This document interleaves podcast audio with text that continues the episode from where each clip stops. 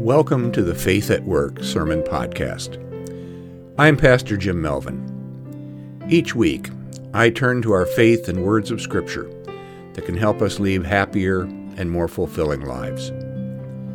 Whether you consider yourself a faithful Christian, a seeker on a personal journey of faith, or even if you don't think about matters of faith and religion very much, I hope that you find something of meaning here. Today I'm going to be talking about prayer, the language that we use to communicate with God. While most people have some understanding of what prayer is and how it works, that understanding can vary greatly from one person or one religious tradition to another. Even within Christianity, many different prayer practices exist. So I'm going to start with the explanation of how to pray that Jesus gave his disciples when they asked for instruction. This reading comes from the sixth chapter of Matthew. Jesus said, Be careful not to practice your righteousness in front of people, to be seen by them. Otherwise, you will have no reward from your Father in heaven.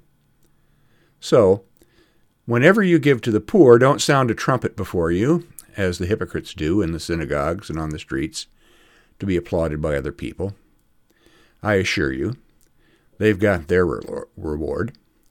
But when you give to the poor, don't let your left hand know what your right hand is doing, so that you, your giving may be in secret, and your Father who sees in secret will reward you. Whenever you pray, you must not be like the hypocrites because they love to pray standing in the synagogues and on the street corners to be seen by people. I assure you, they've got their reward. But when you pray, go into your private room, shut your door, and pray to your Father who is in secret. And your Father who sees in secret will reward you. And when you pray, don't babble like the idolaters, since they imagine they'll be heard for their many words. Don't be like them, because your Father knows the things you need before you ask Him. Therefore, you should pray like this Our Father in heaven, your name be honored as holy. Your kingdom come, your will be done, on earth as it is in heaven. Give us today our daily bread, and forgive us our debts as we have also forgiven our debtors. And do not bring us into temptation, but deliver us from the evil one. For yours is the kingdom and the power and the glory forever and ever. Amen. See, Jesus is very specific in his instructions on how to pray. First, he says that we're to pray in private. He recommends going into your room, where the conversation will be between you and your God. This way, you avoid using prayer as a way to show off in front of other people. He also says, keep your prayers short and sweet, since God already knows what you need anyway. Then Jesus even provides them with the text, or a model prayer, which has come to be known as the Lord's Prayer, because Jesus taught it, or the Our Father, because it's of its opening words. It has become the most frequently prayed prayer among Christians. So it all seems pretty cut and dried. Pray like that. Just close your door for a few minutes, recite those 70 or so words, and you're good. Before we go that route, however, I would like to consider the context in which Jesus taught the disciples to pray. Jesus and his disciples lived in a Jewish culture with complex rules and rituals, their prayer practices among them. And Jesus believed that his own Jewish faith had been compromised and watered down by the leadership. The religious authorities had become more self serving than God serving. And Jesus proposed this way of praying as a corrective that would help them set a new baseline for the relationship with God was not meant on a limitation on how or why to pray. Just before his death, Jesus prays a long public prayer that's come to be known as the high priestly prayer, in which Jesus doesn't follow his teachings that prayers should be private and short. So let's look deeply into how we should pray. We can evaluate our own prayer lives and perhaps discover some aspects of prayer that we haven't considered before. Let's start off with private prayer as a private matter as opposed to public prayer. Jesus not only taught, but practiced private prayer. Take the example of this story from when Jesus and his disciples were teaching and healing in Galilee. In Mark 1:35 we read, "Very early in the morning, while it was still dark, he got up and went out and made his way to a deserted place. And he was praying there. Simon and his companions went searching for him. They found him and said, "Everyone's looking for you." And he said to them, Well, let's go to the neighboring villages so that I may preach there. This is why I've come. So he went into Galilee, preaching in their synagogues and driving out demons. Now, it appears that in this instance, Jesus uses his prayer time as a chance to regroup, revitalize himself, connect with his God. He's busy, so he has to sneak off in the morning to get some private time. His prayer time over, however, it's time for him to get back to work. So you see, private prayer doesn't remove him from the real world, it prepares him for it.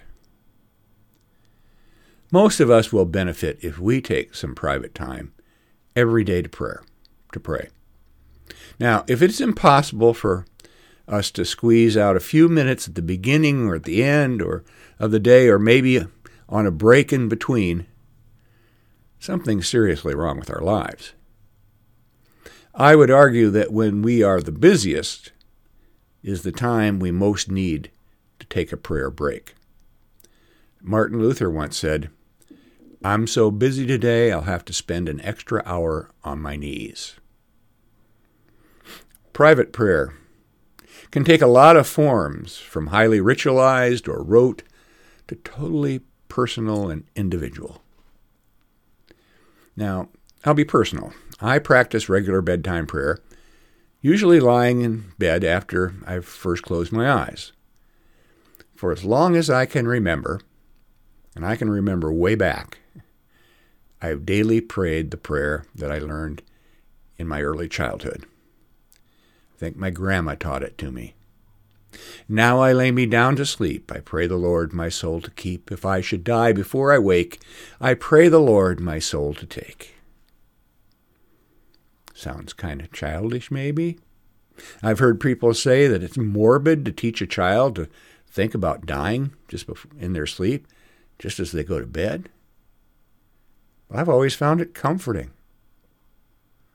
I then have a short internal conversation with God during which I pray for others and may ask for particular blessings. Before I drop off to sleep, I silently pray, Our Father, who art in heaven, just like Jesus said to. It's pretty simple. Many people have prayer routines like mine.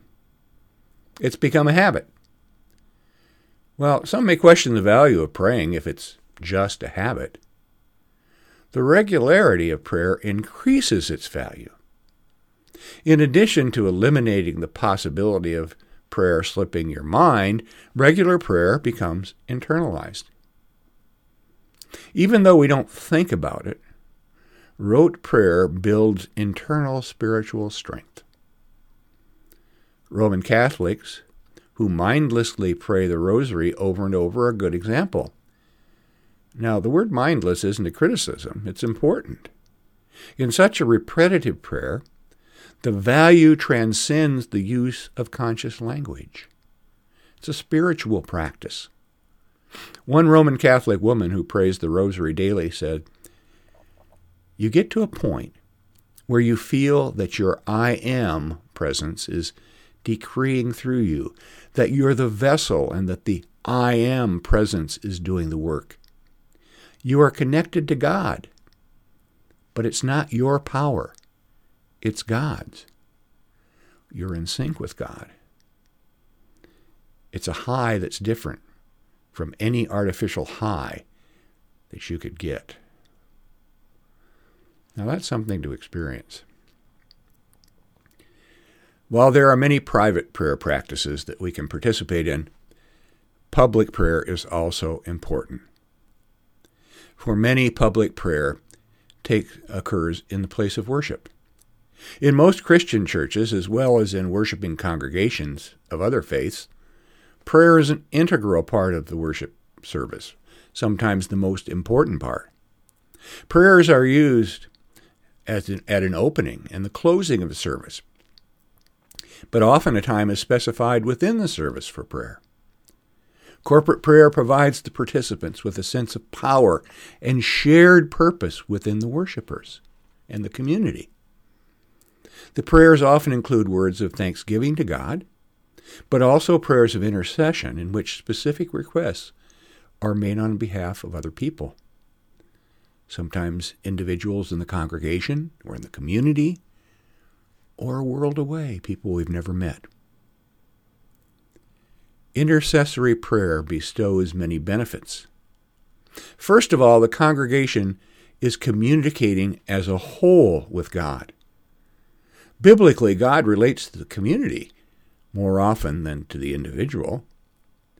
Prayer is a vital part of the work of the community.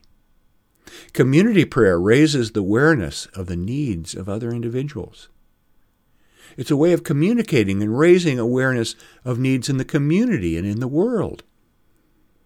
And also is important in that it strengthens those being prayed for because they have the knowledge of their community's support for them before God. Think how healing it is to know that others care enough about us to lift up our names before God. People often organize prayer chains or groups whose specific purpose is to pray for people in need of healing or help. These groups may or not may or may not be a part of a specific community, but they are powerful tools in loving care. I was recently talking to a young one, woman who just lost her father to COVID. Only one person a day was allowed to visit her father in the ICU. Her mother was dead. And her father had lapsed into a coma, and so she would sit alone silently with him all day. And during those long hours, she prayed. She prayed alone at his bedside, and sometimes aloud, and sometimes to herself. And a prayer chain of over 50 people had also been praying regularly for her and her father. And she told me, I could feel the power of people praying with us, even those I didn't know and haven't met. And I think Daddy knew too. He died peacefully. I don't know how I would have made it through without my prayer friends, and they're still supporting me. Prayer, prayer is powerful act of community. Sometimes we pray regularly and habitually. At other times, our prayers are cries of desperation. And there is nothing wrong with praying out of desperation. You don't need to feel guilty about it. Like, oh, now you'll pray when you need me. No, it doesn't work that way. Even Jesus cried out of desperation. Most memorably, he cried out in the Garden of Gethsemane as the possibility of his crucifixion grew. In Matthew, we read Then Jesus came with them, his disciples, to a place called Gethsemane. And he told them, told them, Sit here while I go over there and pray. And taking along Peter and the two sons of Zebedee, he began to be sorrowful and deeply distressed. And then he said to them, My soul is swallowed up in sorrow to the point of death. Remain here and stay awake with me. Going a little further, he fell face down and prayed, My Father, if it is possible, let this cup pass from me. Yet not as I will, but as you will. Then he came to the disciples and found them sleeping. He asked Peter, So couldn't you stay awake with me for one hour? Stay awake and pray so that you won't enter into temptation. The spirit is willing, but the flesh is weak. Again, a second time, he went and he prayed, My Father, if this cannot pass unless I drink it, your will be done. And he came again and found them sleeping because they could not keep their eyes open. open. And after leaving them, he went again and prayed a third time, saying the same thing once more. Then he came to the disciples and said to them, Are you still sleeping and resting? Look, the time is near. The Son of Man is being, uh, being betrayed into the hands of sinners. Get up, let's go. See, my betrayer is near. Beliefs about the power of prayer and how to pray are as many as there are people listening to me today. Maybe you pray before meals.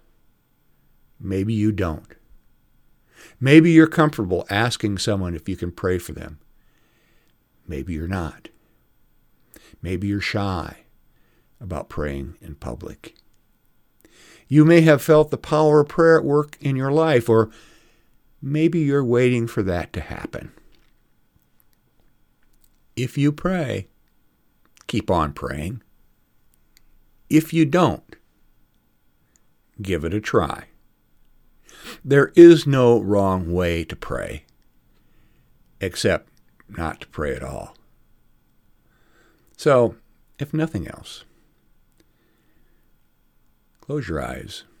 Pray these words with me right now. Our Father who art in heaven, hallowed be thy name. Thy kingdom come, thy will be done, on earth as it is in heaven. Give us this day our daily bread, and forgive us our trespasses, as we forgive those who trespass against us. And lead us not into temptation, but deliver us from evil. For thine is the kingdom, and the power, and the glory, forever and ever. Amen. Thank you for joining me today. Until the next time, may God bless you and keep you. May God answer your prayers and give you peace. And you are in my prayers.